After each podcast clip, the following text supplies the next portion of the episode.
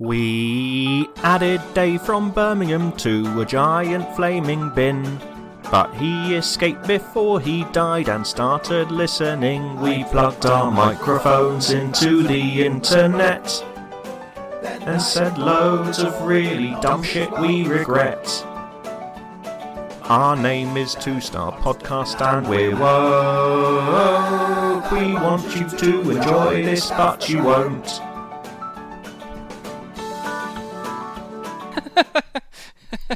Spectacular. So Dan has locked himself out of his house. Well, shall we just have a quick recording, just you and me? Well, and we can I do I live think we're gonna have to updates. because Dan can't get into his house, and Graham can get into his house, but he doesn't have any internet. So between them, they probably have a functioning podcast set up, but Hmm. on their own, halfway across the country, less so. Um, I'm kind of curious. I'm kind of So, um, shall I- do. Shall I do like a, a live update for people who be? Uh... If you're just joining the Two Star Podcast, then um, we're just receiving the news that uh, Daniel has locked himself out of his own house, and um, this is breaking news. We will be bringing you updates uh, as um, because okay, ju- this just in. Um, he locked himself out of his house because his keys were in the wrong pants. Yes. Uh, I mean, what- fair, what's your uh, assume- reaction to this, Adam, as our, our leading um, Daniel correspondent? Well, I mean, we all expected this to happen sooner or later, and to be honest, I'm surprised it's taken this long. Um, I must admit, I didn't realise that was where Dan kept his keys, but I guess if you're running, you haven't got any pockets, then, you know. I assume that he would have had his keys sort of somehow attached to his, like near his hands. You know, like like when kids have mittens on a bit of string, they poke out the ends Oh, that their... runs through his sleeves. Yeah. I kind of thought he'd have had that, and I don't know what the what the other side you'd have, a phone or a wallet. phone, uh, yeah, I think phone Yeah. probably. That's not a bad idea. Um, apparently, he's a friend friend with key. Is that like friends with benefits? A friend with keys. It could be. I think that's that sounds like a hipster euphemism for something unpleasant. It's not a great benefit, is it, to have access to Dan's house? Well, apparently it is for Dan.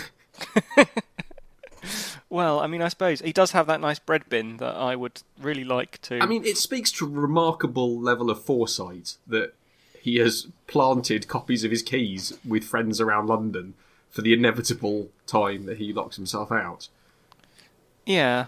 Because I mean, don't you have people that have got copies of keys for you? not really. Oh.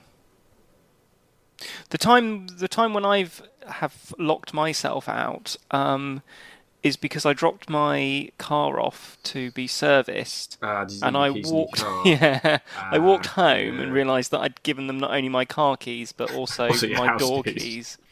keys. Yeah. Classic mistake. On one of those occasions, I was able to gain access to my house because my wife had helpfully uh, not only failed to lock the back door, but also failed to shut it. That's an impressive level of, of failure, yeah, but convenient. yeah. So you know, on balance, kind of cancel each other out. The other time I was um, betrayed by my key holder. I phoned my auntie and explained the situation, and she said, "Oh, I'm just waiting for someone to get back from lunch, and then I will come and let you in. Um, I'll be about 15 minutes." And after about half an hour, I sort of thought, "Oh, I wonder if there is any other way in." And I was able to get in through a window. Um, Your house was- seems very poorly secured. it's porous, isn't it? Yeah. I, I need Donald Trump to come and build a wall all around me to keep me safe. Um, Well, I mean, it won't matter soon. You're, you're fleeing the country, so yeah. It, it caused my it caused my dog a lot of entertainment to see me wriggle through a window. yeah, I imagine Um, it would. yeah. And then I phoned my auntie, and she had just forgotten all about me, which is very hurtful. Yes. Yeah, that's not a very nice thing, is it? Oh yeah, yeah. Well, oh yeah, you'd locked yourself out, hadn't you? You were sitting alone in the cold. Uh, yes, completely slipped my mind. I phoned her to say like, "Have you forgotten something?" from the inside phone. Um, and as soon as the number came up, is when she remembered. Uh, no, I've, I've not not yet put myself in that position. Thankfully, of uh, of, of locking myself out. I'm too paranoid about it. I have managed to lock myself in the kitchen. in the kitchen. Yeah, it was after just after we moved in, and uh, it was the point that I discovered that the inside handle of the kitchen door isn't actually attached to the lock, Oh, and it had closed, and there was no way to open it. Luckily, I had a front door key in my pocket, and I was able to open the back door, go out through the gates, walk all the way round to the front of my house, and get back in again. At which point, I then dismantled the locking mechanism of the door so that I couldn't do that again. my uh, this has taken a weird turn, hasn't it? Um, stories of people getting stuck. Um, well, I mean, Dan has very much inspired. I mean, the alternative stories are those of people being without internet, which is, I feel, these days a terrifying prospect, but you know, less usually down to your own stupidity. I mean, y- your story about the um, being locked in your kitchen, that is like a very primitive escape room, isn't it? Yes, yeah, I had to, I had to, you know, put quite a lot of thought into it. Um, you know, there were a, a number of puzzles put before me. Uh, I had to figure out what the boats on the wall meant, um, and and decode a few uh, cryptic clues. Uh, and then I was, I was away. My my wife once got um, trapped in our bathroom because the the locking mechanism just disintegrated. she went in and and um, uh, there was no one around. She'd left me. She'd left me doing like conservation work, chopping down trees, and so you mean she'd abandon you in the woods again? yeah, abandoned me in the woods again, like Hansel and Gretel.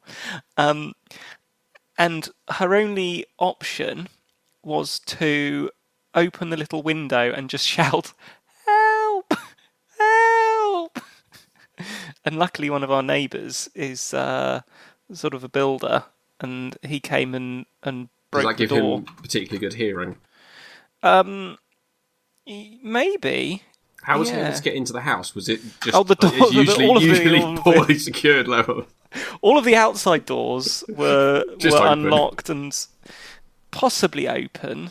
Yeah. Um, so he could just wander in, but then then the inside door was where he had to. Uh, All, all the all the valuables were in the bathroom. yeah.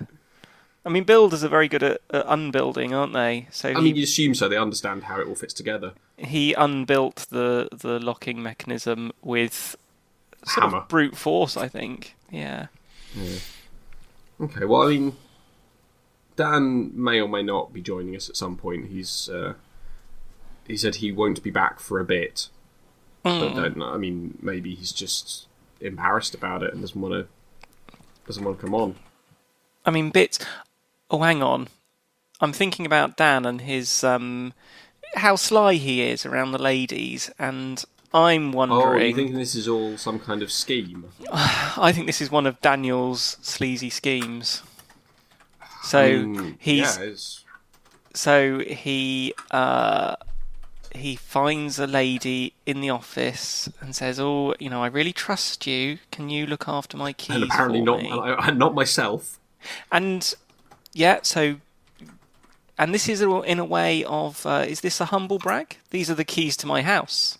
That's right, ladies. I own a house. and Right, also so- keep locking myself out of it. yeah. well, they don't know that yet. They might think this is a one-off. Um, so then they say, "Oh yeah, yeah, sure. I'll have a key for your house. Um, I suppose, you know, do, do you have a cat you want me to feed? Oh no, no, no cats, no plants, no. But you know, just nothing, look after nothing this for me." alive. So so roll on. I don't know. Two or three weeks later, is suddenly uh, a near naked Daniel who has been out running arrives on the doorstep, and he's got a reason to then gain entry to this this unsuspecting woman's house, um, to get the keys. But then obviously, oh, um, it's very cold out, and I'm all I'm all sweaty, and I'm just in my little little shorty shorts and my black socks and I feel like you're making this a lot sound very sinister. I, well, I because always- Daniel is sinister, isn't it? That's Well, that's how he I- rolls. I don't Craig know, I from Sussex will back back me up on this. possibly, but I do I do tend to like think of of it more as a sort of carry on kind of event more than like sinister. Just kind of Carry on if you watch it back. It is well, okay, very sleazy. Yes, it is, and in in today's context, is probably. I mean, yeah, it probably fits. Um, But you. I mean, know, has that has that like that that sort of buffering layer of you know bumbling kind of you know a. Hugh Grant, odd- bumbly yeah, late nineties comedy. yeah, Yeah. that kind of thing where you know the underlying story is is probably quite dark when you actually analyze it closely, but on the surface, it just seems like a you know comic Yeah. mishap. So, so you know, he rings on the doorbell and he goes, "Oh, oh, crikey, Matilda, I've forgotten my keys." Oh, and he he kind of does that in a Hugh Granty way, and she lets him in. I mean, I feel But like is he- there's so- got to be easier ways to do this. This is a big, a lot of setup work. Yeah, but that's that's I mean, I guess what he's, he's a project about, manager. Yeah. Yeah, and the other thing is that he's at a friend's with keys, but won't be back for a bit. So why is he not coming straight back? Yeah, that is a bit weird. Like, That is a bit weird. hmm. These wrong pants that he's put on. I mean, how wrong are they? well, we don't know if he's put the wrong pants on, or if he's put his keys back in the wrong pants. Mm. You know, you know how it is. Like, yeah, you you've you get home and you go and you, you put your keys and you, you put them in the wrong coat, and then like you go out the next day and it's like, where are my keys? Maybe it's the same sort of thing, but with pants. Mm. I'm thinking of him going, "Oh, Matilda, these are the wrong pants. I must take them off." Uh, it's a Do good thing he never listens to the podcast. it is, isn't it? um, I mean, maybe the pants have shrunk. Like in that. Do you remember Round the Twist? Very vaguely, it was Australian, wasn't it? It was Australian. Yeah, Yeah. it was like, and they lived in a There was a lot and- of there was a lot of Australian kids TV when we were younger. I'm not quite sure what happened to it all. No, but there was one episode that um, is related to this in that um, one day one of the boys um, was running late for school and he wanted to wear, I think, his lucky pants for I don't know for running a race or something or an exam, but they were still wet, so he put them in the microwave to dry them. Um, and that gave the pants special powers, but also caused It them to do that. shrink. Yeah, no, I mean I've I've done that myself. You do get special powers. so he put them on, but then they they started shrinking, um, and and so he had to then take them off. And I mean, in in round the twist, it, there was a happy ending because they were able to put them onto their uh, their racing frog, who then jumped really really high and won the race. I think as high as an aeroplane, That is high. which is very high. I mean, even if the airplane was on the ground, that's high for a frog. It is high for a frog. Yeah. So I can only speculate, but I think that's what's happened to Daniel's wrong pants. They've they've he, he's got special powers, but they've shrunk so They've- much now that he's incapacitated at his friend's house. Yeah. Okay. I mean, if he didn't get them off in time, then um, Ooh, I mean the it could be consequences. serious. Yeah, Yeah. yeah, I can buy into that.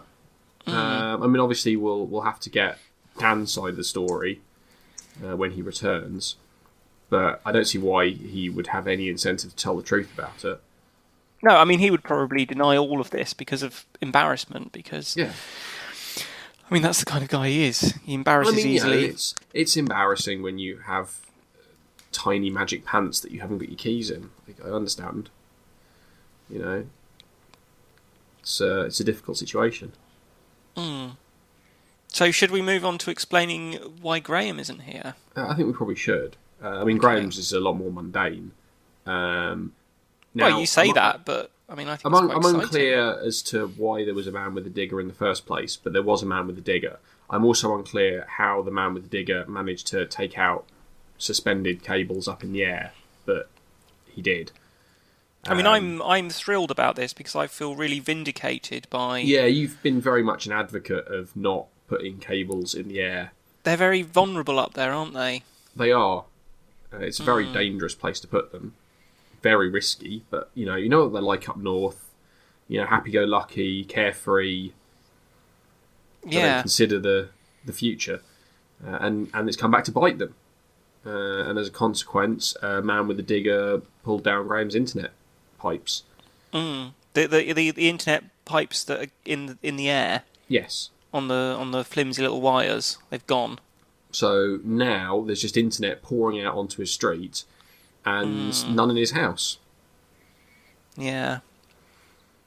And I've I've suggested he does like a like a Doc from Back to the Future and somehow connects them together and goes down a zip wire or something, but he's not done that. No, uh, and he's also not stolen anyone else's internet. He could have uh, driven to the nearest Starbucks or McDonald's and used their free Wi-Fi, but he just doesn't care about us enough. I mean, as it happens, we still wouldn't have been able to record with a, a full crew because of Dan's misadventure. Mm. But still, it's uh, it's a shame. Uh, we don't know when when the internet pipes will be restored. No. but it could be some time because I believe he's reliant on BT OpenReach. Mm. So I mean I mean that's just where we are. Yeah, But anyway, absolutely. the show must go on. So well, I mean, it certainly had to. You know, we've had a, an incredibly poor run uh, the month of February. Um, I don't believe we released a single podcast in that time period. what was the emergency? Well, emergency I mean, one. That, I'm not sure that really counts.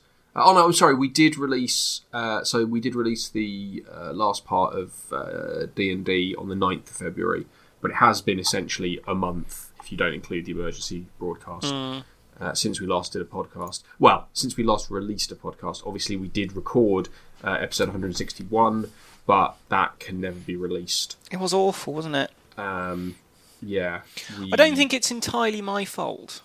it was largely your fault. It was largely my fault. Yeah, I there was think- also an element of basically nobody could be bothered. I think you didn't really engage with me, and and that's that was a problem, wasn't it? I mean, I think had you lot, of, pe- engaged a in lot of any people, of the a lot of people do argue that the the correct way to deal with the racist is to engage with them and argue their points in public. But there is also equally the argument that you should starve them of the oxygen of publicity and not give, you know, credibility to their claims. Uh, yeah, yeah, and uh, and I, I think I think ultimately we, we made the right decision in in not in not giving it the oxygen of publicity. Um, but I I I stand by all the points I made that we will never discuss. and and I Well, I that's would, a very brave of you to say, Chris. I mean, I would I'm, challenge anybody to effectively challenge me on any of the points I made, given that we have not made them public.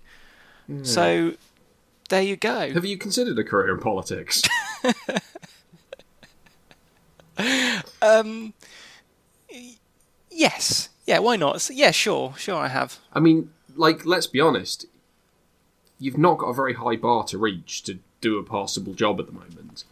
Well, I've been, um, I've listened to a little podcast today, which is the story of the Clash, and they talk about the the punk movement in '76 and '77, and that they felt this was really exciting because lots of the people didn't have any kind of competency in any of um, any of what they were doing, but they just did it really enthusiastically. And so lots of people thought, well, we could be in a punk band as well. And I think that the current crop of politicians are doing a similar job. Well, yeah, but they don't have the enthusiasm. Um, we don't need enthusiasm for politics, I suppose, um, but the lack of competency. Oh, absolutely, unfair. they're nailing that. Yeah. So Um, actually, you think, well, yeah, I could, um, I could hold down a ministerial post. Is all I've got to do is is limit my limit the expenditure on my high profile gaffs to several million per week. Yeah, I mean, if you can if you can keep it below three billion, you're doing better than Grayling. Yeah. I mean, I um, come on. In fairness, that's over a long period of time, isn't it? I mean, yeah, he has had a long and storied career of, of wasting taxpayer money. Like you don't you don't you don't waste three billion pounds of taxpayer money overnight. You build up to it. Now, hang on. To be fair, it's only estimated at 2.7 billion, and that is over a Okay, nine-year yes, period. you're right. I shouldn't it? have I shouldn't have rounded up. That was unfair of me. So, and that is over a nine-year period. That's only three billion per year. Three. Uh, hang on. Three million. No. not how- no, Three hundred no. million. Yes. Yeah. I knew there was a three in there. That's only 300 million per year, isn't it? That's less than a million pounds a day. no, it's not. It's six hundred million a year. Is it? Yeah. 2.7 billion. Yes. I don't know how many zeros are in there, So but over nine that's years. Twenty-seven. Yeah, so you divide that by nine. Yes. 27 divided by nine. That's six. three something. Three. What? 27 Yes. divided by no, nine is three you're something. right. You're yeah. right. Ignore me. So, 300 million a year, that is less than a million pounds a day in gaffs. In gaff money, isn't it? I don't think that performance is too bad. I mean, I guess it depends on what your scale is, obviously. I mean, when you factor in how many holidays they have, when they're not actually sitting, when they're not actually making any decisions, Well, that It pushes would- the average up, sure. it would push the average up. Yeah, and they do have quite a lot of holidays. Hmm. And I don't, I I don't, not sure has he been. I guess he has. Like that is also spread across at least two different uh, ministerial positions. Yeah, and, and lots of the gaffs don't immediately cost money. So the the Well, prospect yeah, of we don't know a lot of the transport stuff. We won't have seen the full cost of it yet. No. And and I mean the prospect of prisoners suing him for things he did wrong when he was justice secretary, um, we we don't know the outcome of that. Well, and there may still be other companies that, that follow in the footsteps of uh, Eurotunnel and take him to court over the uh, the no bid tender that he uh, awarded to that ferry company that didn't have any ferries. Mm.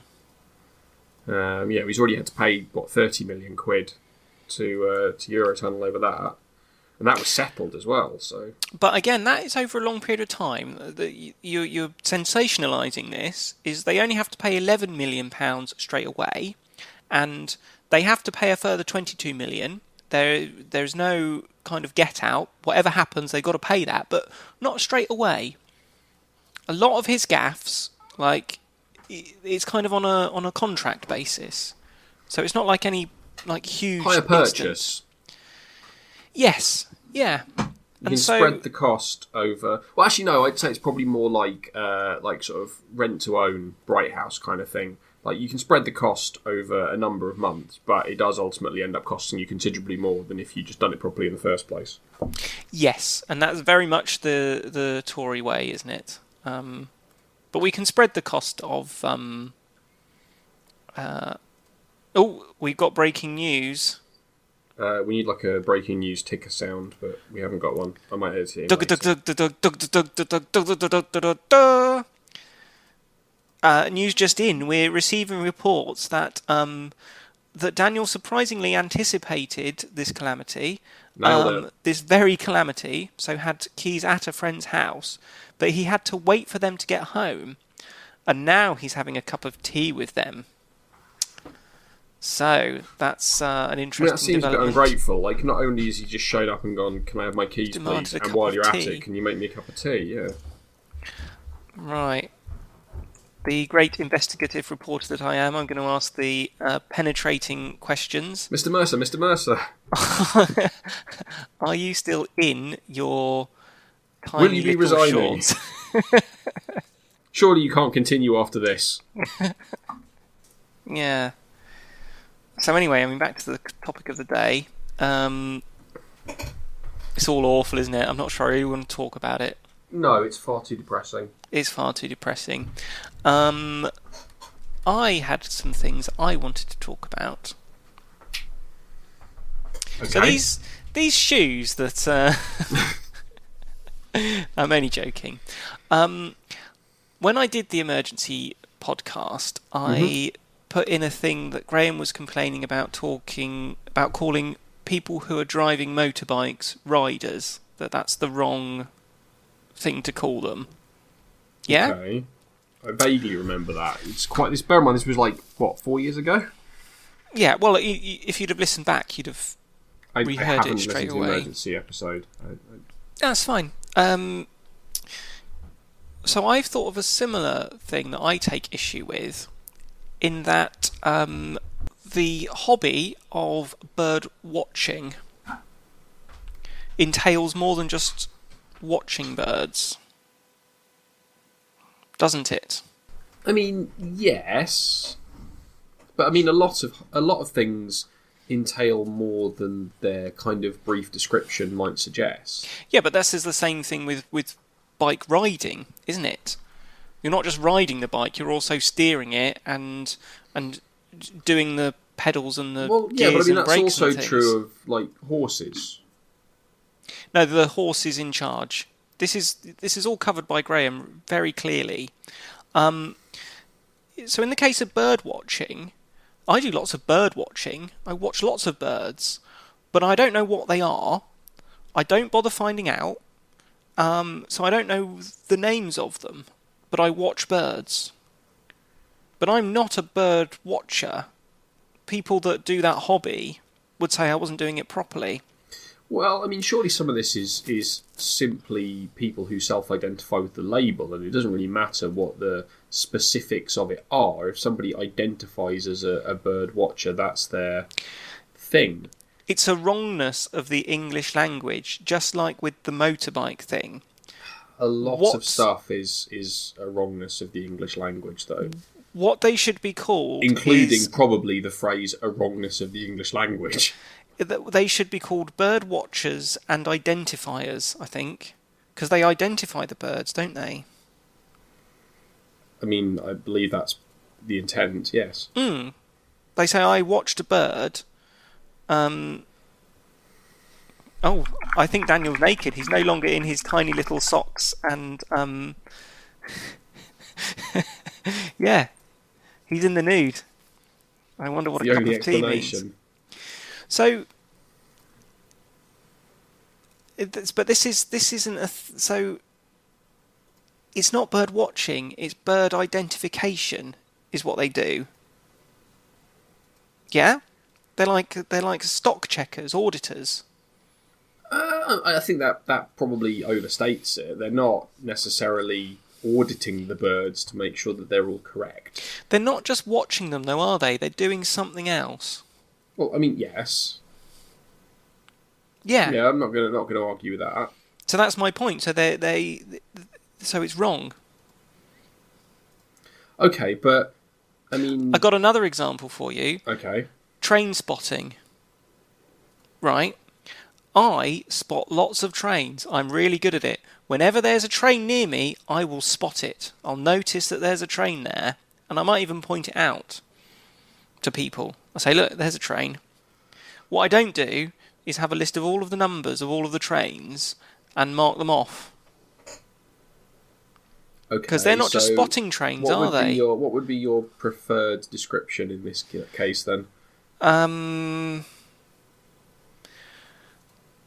Well, they're not just spotting the trains, are they? They're then they're then cross-referencing it against a list of train numbers, and it's a bit like auditing. Actually, I think these hobbies are essentially auditing in some sense. Because they will say this train, this specific train, was in this location here. I've seen it. Okay. So I think aud- I think auditing is probably the, the, the correct term for these things.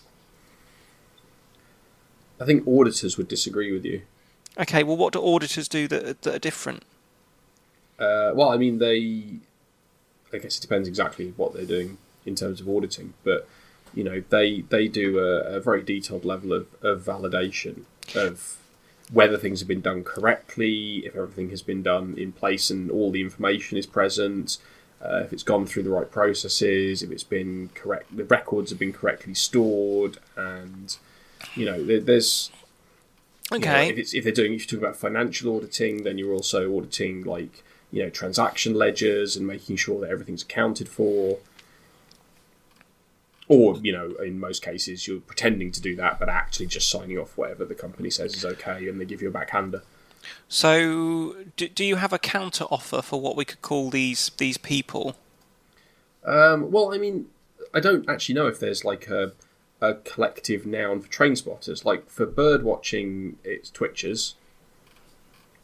Yeah, Um, for bike riding, well, it's just bikers, obviously. but so but they're not. covered. But but that's the thing, is that bird watchers uh, are famously not twitchy people. They're famously Well, very no, no, still but- to but avoid scaring the birds. It's merely it's a it's a title, like it- it's a, a self-imposed title that Hmm. not necessarily a specific thing of like the definition of the word. That's what it is. You know, that's that's Yeah. not how these things work. Like you can argue that bird watching isn't the correct like description of what they're doing. well, I can and I have. Indeed. So but- what what what is it that they're engaged in? Bird uh, monitoring. monitoring implies that they already know the birds are there and they're just observing them. Okay. Um. Well, Cat bird cataloguing. yeah, sort of. That's probably more accurate, isn't it? Train cataloguing, definitely. Well, I mean, the train cataloguing. That's not quite. That's you're you're making you're you're recording that you've seen a specific thing, aren't you? I Spy. Mm, I just I don't I don't. It's not watching or spotting, though, is it? I mean, they had Because a I do that, famously called I Spy, that then had like trains and like had lists of trains in and stuff that you could mark off when you spotted them. Yeah, but spying is a different thing entirely. Well, yes, but that's what they, they, tho- those were. It was a very popular series of books. I don't know if they still go. I wonder if they're still going. I mean, what I could do is is when I see a bird in the garden, um, I could tell you about it secretly. Maybe Yeah. using um, I could You use can still buy I Spy books. yeah, I Spy birds. but that's just a material for a bird watcher. But they're not watching Search for over 140 variety of birds, varieties of birds. This I Spy guide. A searcher, they're searching for them. A fun, interactive way to encourage curious children to learn about the world around them. Okay. So are they bird searchers? Um, I suppose that would be a, a reasonable description. I mean, they're like okay. So there's a hobby, Hmm, this seems- butterfly. on your on your subject of of uh, misuse of the English language, I'm not sure this is this is correct usage. So, what can you spot? Get I spying with these features, right? Bullet pointed features, vibrant color coded photographs. Fine. Fact file of bird, from what it looks like to where it can be found. I'm not sure fact file of bird is a Hmm. correct grammar. Maybe. I mean, that's kind of like a specific. That that's that you're getting too detailed now. I'm thinking I mean, about these I'm bigger, bigger Prices board. are just two pounds. Oh, only two pounds ninety nine each. There you are. You can't expect good grammar for under three pounds, can you? Well, no. I mean, I, I, I mean, uh, I have to buy some I Spy books now. Yeah. So, but I mean, well, at that price, you'd be crazy not to. Yeah, I Spy at the airport. I Spy flags. I You Spy dogs. You could collect all of them. I wonder if there is a, like a meta I Spy book. It's I Spy, Oh, I, I spy the I books. spy books. that there be good. isn't, I'm disappointed. I'm just gonna have a quick look, quick look through. Um, I'd like that very much. The rules that I would have for that is that you are not allowed to buy the books. oh, you have to spot that other people You, have you must acquired spot all. them Like, more organically. you can't just go into a bookshop and tick them all off. I think a bookshop would be borderline a second-hand bookshop acceptable. Um, okay, yes, yeah, I, I think that's reasonable. Yeah, but not a not a big bookshop. Maybe a, Um. maybe a smaller bookshop might just be okay.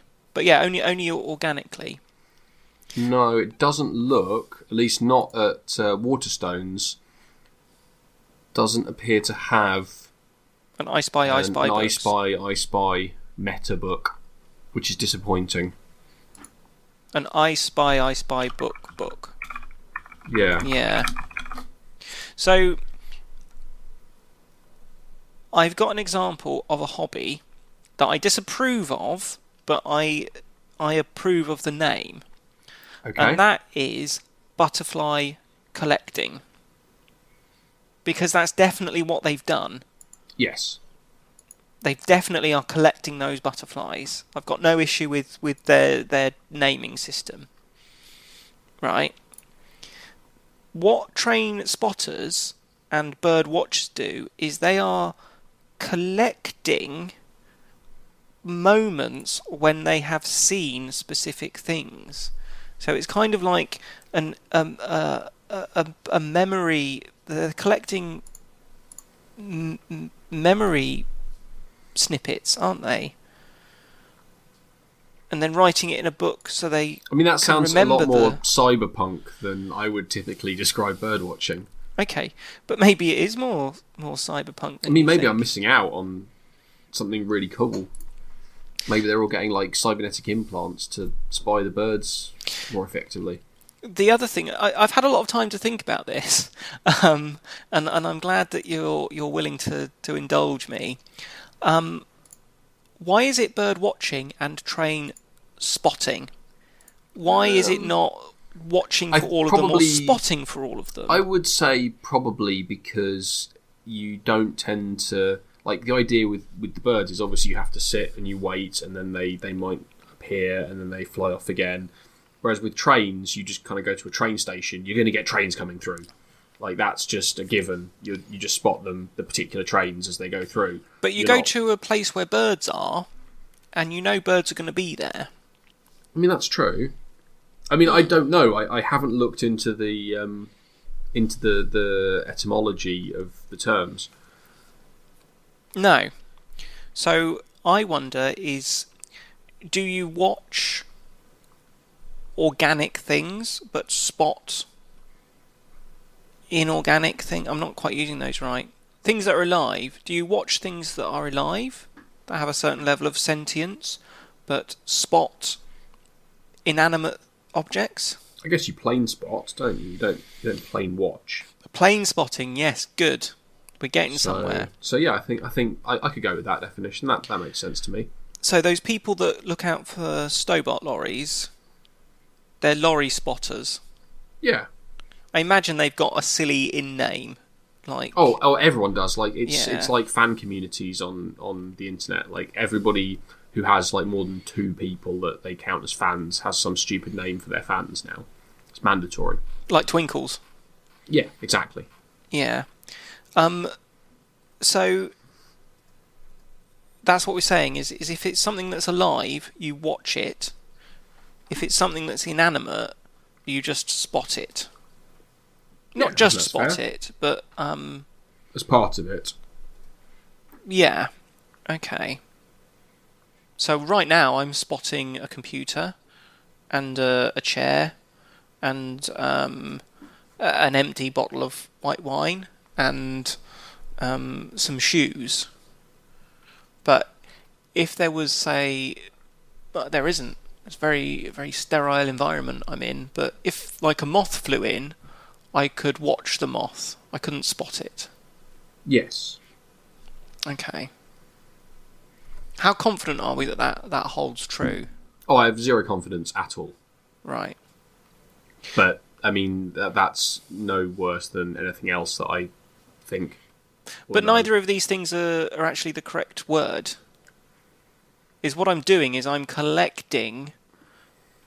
I'm collecting in my mind moments. No, that's not right.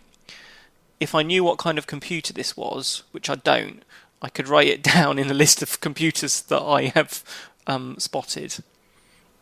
So, I, yeah.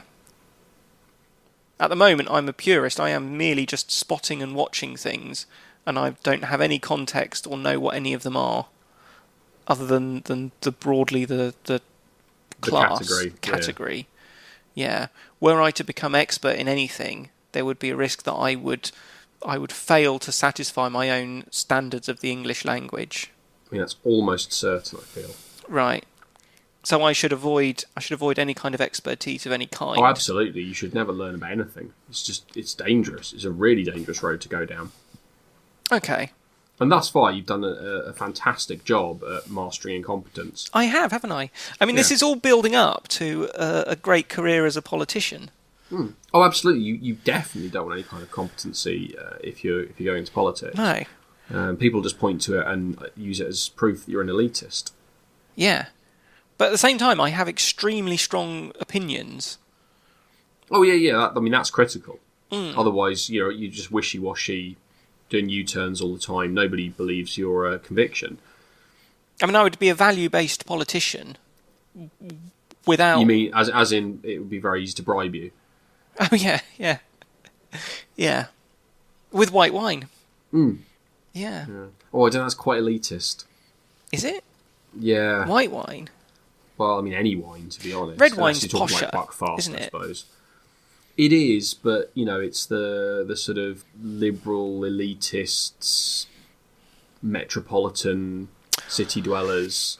I should be having a pint with the lads, like Yeah. Nigel Farage. Is that what you're nice, uh, saying? a, a, a, solid pint of ale um, in a country pub somewhere. that I've I've used my um, private jet funded by by Russian oligarchs to fly yeah, where into. where uh, no no brown people are allowed.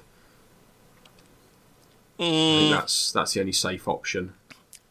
I think I think you're you're you're straying into Amber Rudd territory there.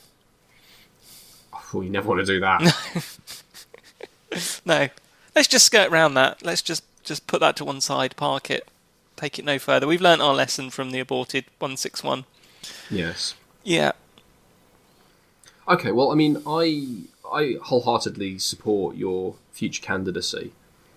Um, are you are you planning to to wait until like the the next general election's called? Um, I mean, that might not be too far away. You know, you, you you've ready yourself. If, if you're quick, you could get in for the uh, the European elections. I think a smart move would be to go for a lower level of politics initially. Or are you going to start at local council? Parish council, maybe. I think I, basically. feel like, I don't feel like that really counts. I feel like you have to has to be somewhere where you're properly elected. Well, I think it's even better if, if there is effectively no election because you're the only person that is willing to do it. Ah, the American model. Yeah. um, Lots of uncontested uh, candidates. yeah, yeah. I saw a sign today on a, on a dog walk. It said, if you live within three miles of a parish, you can be a parish councillor. Oh, some pretty strict requirements they've got these days. Mm. Within three miles. What exactly does a parish councillor do? Um, I don't know. Like, I'm aware of the of the, the term, but I have no concept of what a parish councillor does. Well, a parish is a small area. And right, that doesn't they, help at all. they are the councillor or one of a group of councillors for that small area. yeah, still doesn't help. Um, okay. Because, like, I mean, it's not like you're part of the, the, the town or city council where you have, like, a budget and make decisions about how things are run and, you know, sort the bins out and stuff. Like, what are you actually responsible for? Um, maybe a village hall? I don't know. Um, let's Google what. Uh, uh, Parish council powers. What do they get to do? yeah, because I mean, um, You can ha- you could raise council tax. can you? Yep. You get some council tax. Ooh. So let's see. Um, they they give views Yeah. on proposals that affect the parish. They undertake projects and schemes that benefit local residents, work in partnership with alert authorities. Basically, they're just busybodies. Yes, exactly. Now think of the fun you could have within that organisation. You can raise money through local council tax. Well, there you are. That's the slush fund, Oh, there's it? a powers and duties table. This is some D and D shit right here. um, And I could use my twenty-sided dice when making decisions. Okay, well, this all sounds very uh, reasonable. You have the power to provide allotments and the duty to provide allotments if the demand is unsatisfied. You have a duty and if it is allotment. reasonable to do so. Oh yeah, I to the like list you know, that, I mean that, that seems that seems fair. Like you know, uh, you can borrow money on behalf of the council. Uh, you have the power to provide public swimming baths. Yeah, The power to acquire and maintain burial grounds. yeah. Um, let's have a quick look here. It seems the so power far- to provide public clocks. It seems so far that the only power is about giving. No, and the pa- no, no, the powers to maintain closed churchyards. Not just any churchyards, specifically closed ones. You don't have any power over open churchyards. so far, a lot of these powers are about giving things to other people. And obviously, I want to be in politics. I want to be in politics in order to take things. Oh, to enrich people. yourself. To, of course, of course, Um, absolutely. So you have the power to issue fixed penalty notices. yeah. Power to spend a sum of money for the benefit of some or all of the parishioners. If I was a parishioner, Well, you would Then- be if you lived in the parish. uh, yeah. So then I could spend money to benefit myself. Oh, you have the general power of competence. Okay. Would you like the to power for that? an eligible council to do anything yeah, anything. I like that. But subject wait, to statutory prohibitions, restrictions, and limitations. So, like, yeah, you can basically you have the power to do anything as long as it's not illegal. You have the power to accept gifts. Oh, I like that. I, I'm I'm very willing to accept gifts. Um, you have the power to acquire land and to accept gifts of land. I would be very willing to accept gifts of land. You're talking Yeah. my language. There's there's a lot. Uh, power to deal with offensive ponds. Oh, Uh, power to receive and maintain parish property. Um, yeah, you've got. Okay, yeah. there's a huge amount of power there, isn't there? Right to nominate assets to be added to a list of assets of community value, and the right to bid to buy them when it comes up for sale. Yeah, I mean, you can. There's huge room, power for councils to have their own websites. Huge, huge uh, scope for for corruption here. Now that goes back to the Local Government Government Act of 1972. They were very forward-thinking, weren't they? Yeah, actually, they really were. That's that's quite remarkable. When was the internet invented? Uh, I mean, if you're talking about like the modern internet, not 1972. No. Like, uh, when was ARPANET? So,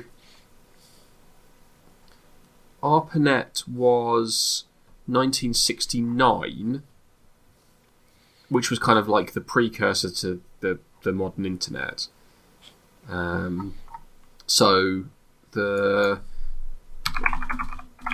in terms of like what we would consider to be the internet, it's 1989, 1990, really. So So they thought in 1972, if a future technology is invented that once that allows us to to look at stuff on have yeah on on a, a electronic display, uh, that that is some impressive foresight. it is, isn't it? So look, there's lots of powers there, and I mean, I I think you could have an awful lot of fun as a corrupt parish councillor. Yeah, how does one? Uh, oh, vacancies. None. Oh, this is Cum- the Cumbria Association I'm looking at at the moment. Yeah, So- you're probably not within three miles of that, are you? No, no, I'm definitely not. But I mean, that gives you a lot of of opportunity. Like, it's got to be one of those things that basically nobody does because people don't really realise it exists outside of like twee countryside drama programs. I imagine that like Midsomer Murders, there's some that always features parish councillors. It's bound to, but outside of that, you know, probably nobody really thinks about it. Doesn't even realise you can just like become a parish councillor and and enrich yourself. Mm. I mean, not not massively enrich yourself, but you could control naughty ponds, couldn't you? That was one of them, well, wasn't it? offensive ponds. Offensive ponds. yeah.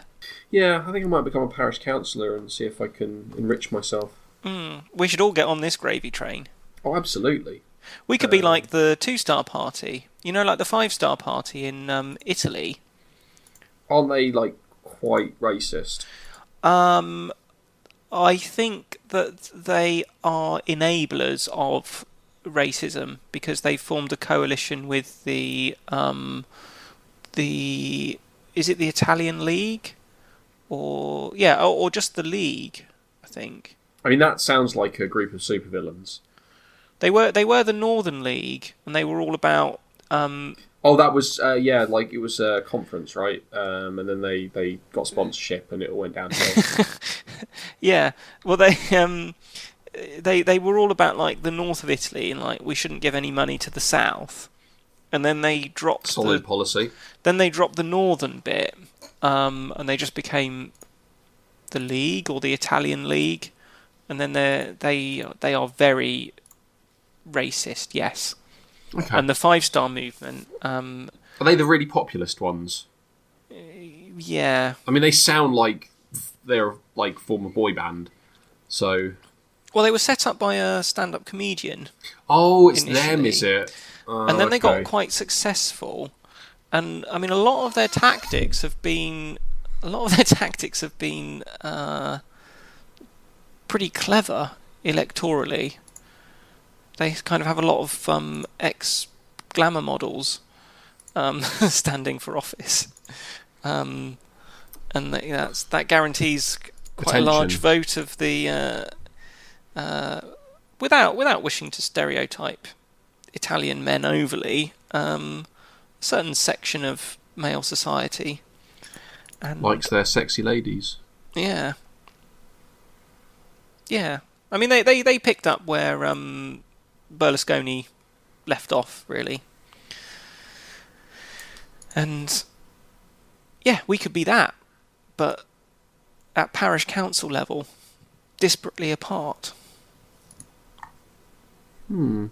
I think there's a lot of, of opportunity if we coordinate across the country. I mean, you know, we can we can cover at least four four parish regions, um, and and we could we could just kind of start a whole chain of corruption across the country. I think uh, I think the Twinkles would, would join our party.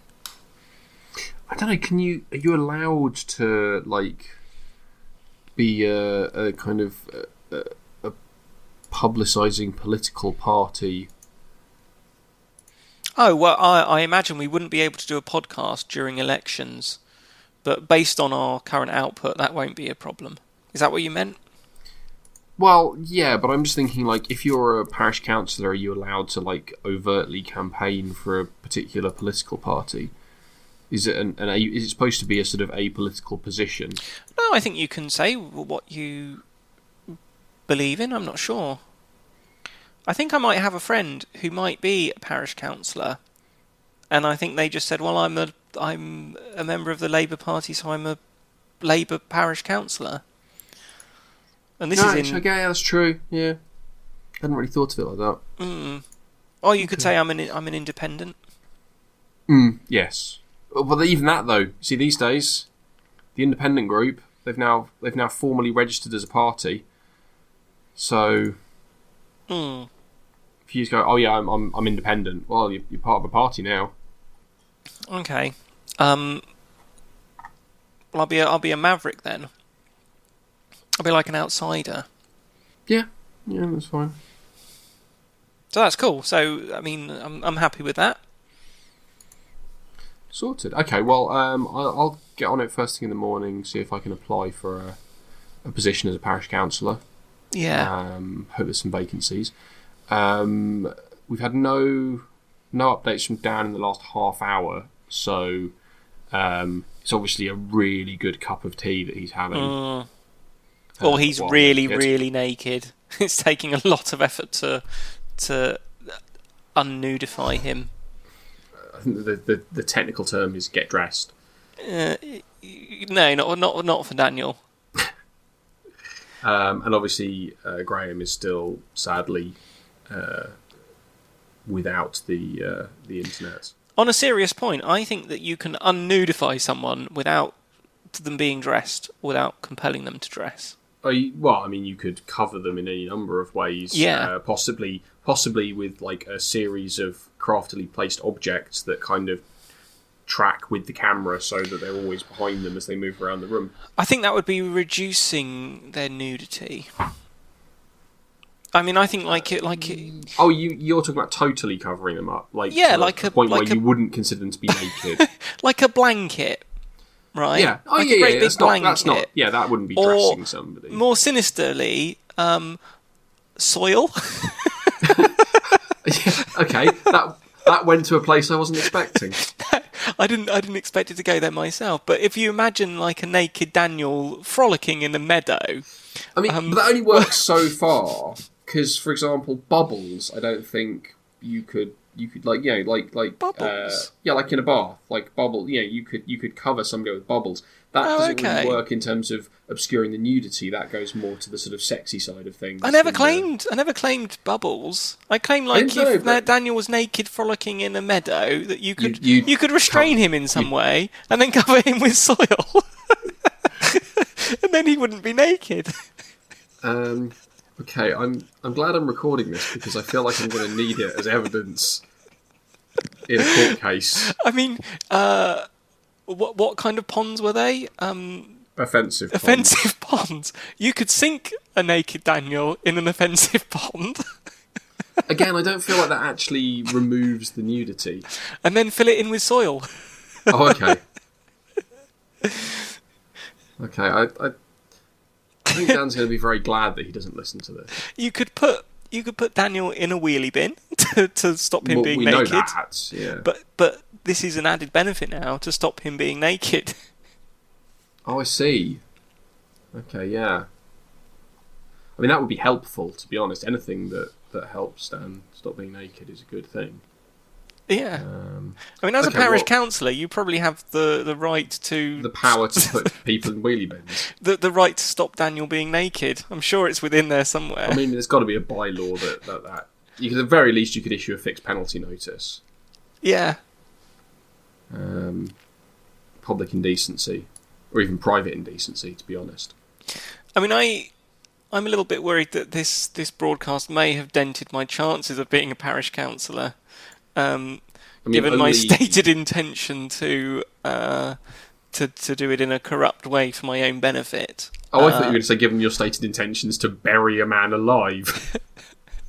Um, well, he'd be alive initially. Um, yeah, yeah. I mean, that's that's taken a a sinister turn, hasn't it? I think we should probably stop before it gets any worse. Like we need, we need to put this out. Like we can't, we can't go another episode that we just decide is unsuitable for broadcast. I, I think this is fine. I think this is uh, PG. This episode, mild references to to um, Burying men alive, nudity. no, not not not burying men alive. Just one, just one man. Oh, and, that- that's all right. That yeah, that's PG. You're allowed one mention of burying someone alive. and and and to be fair, it was linked to our our powers as parish councillors in order to um, protect the general public from his nudity. Yeah, you got to take these duties seriously. Mm. Okay. we right, have well- the power to move soil, surely. Oh, definitely. Yeah. Um, okay, well, I think we should we should probably wrap it up there. We've Hmm. been going for an hour somehow, um, and the last thing we want is for Dan to walk in um, and and hear what you're saying. Yeah. So uh, Before we go, I would Yes. like to appeal to Twinkles to suggest other hobbies that are incorrectly named and to help um, suggest what we could name these things. Um, because I'm I'm stumped. I'm struggling with the English language, and I I just li- like some. I'd like some help with it. Okay, well, answers on a postcard or an email or a Mm. hangout message or indeed any method of communication that you feel is suitable, and uh, we will Yeah, uh, and address the, the best responses. and also if, if if you have any novel suggestions for how we can um, limit or prevent Daniel's nudity, then um, please let us know those as well. Yeah, please, please try not to kill him. We need as much help as we can get because it's a That's it's a, public very menace. General statement. Maybe we Okay, should get him one of those little key safes at his house, like old people have. Oh, well, no, just forget the combination. Oh yeah, I suppose. Maybe it could be um, nudity activated. That's risky. Well, he is nude a lot of the time. it's true. It's worth a thought. Get one of those smart locks. Yeah, they could recognise his face or something like my new phone, Hmm. or other bits of him. Hmm. Mm. That's quite enough of that. Yeah, sorry, sorry, Councillor Beardwood. Yes. Well, uh, thank you for for joining me for this That's- unexpectedly uh, reduced cast episode. It's been rather lovely though, hasn't it? I've had a lovely time. It's been very nice. Hmm. Um, and uh, I will see you next week, Chris. Yes, all being Bye. well. Bye.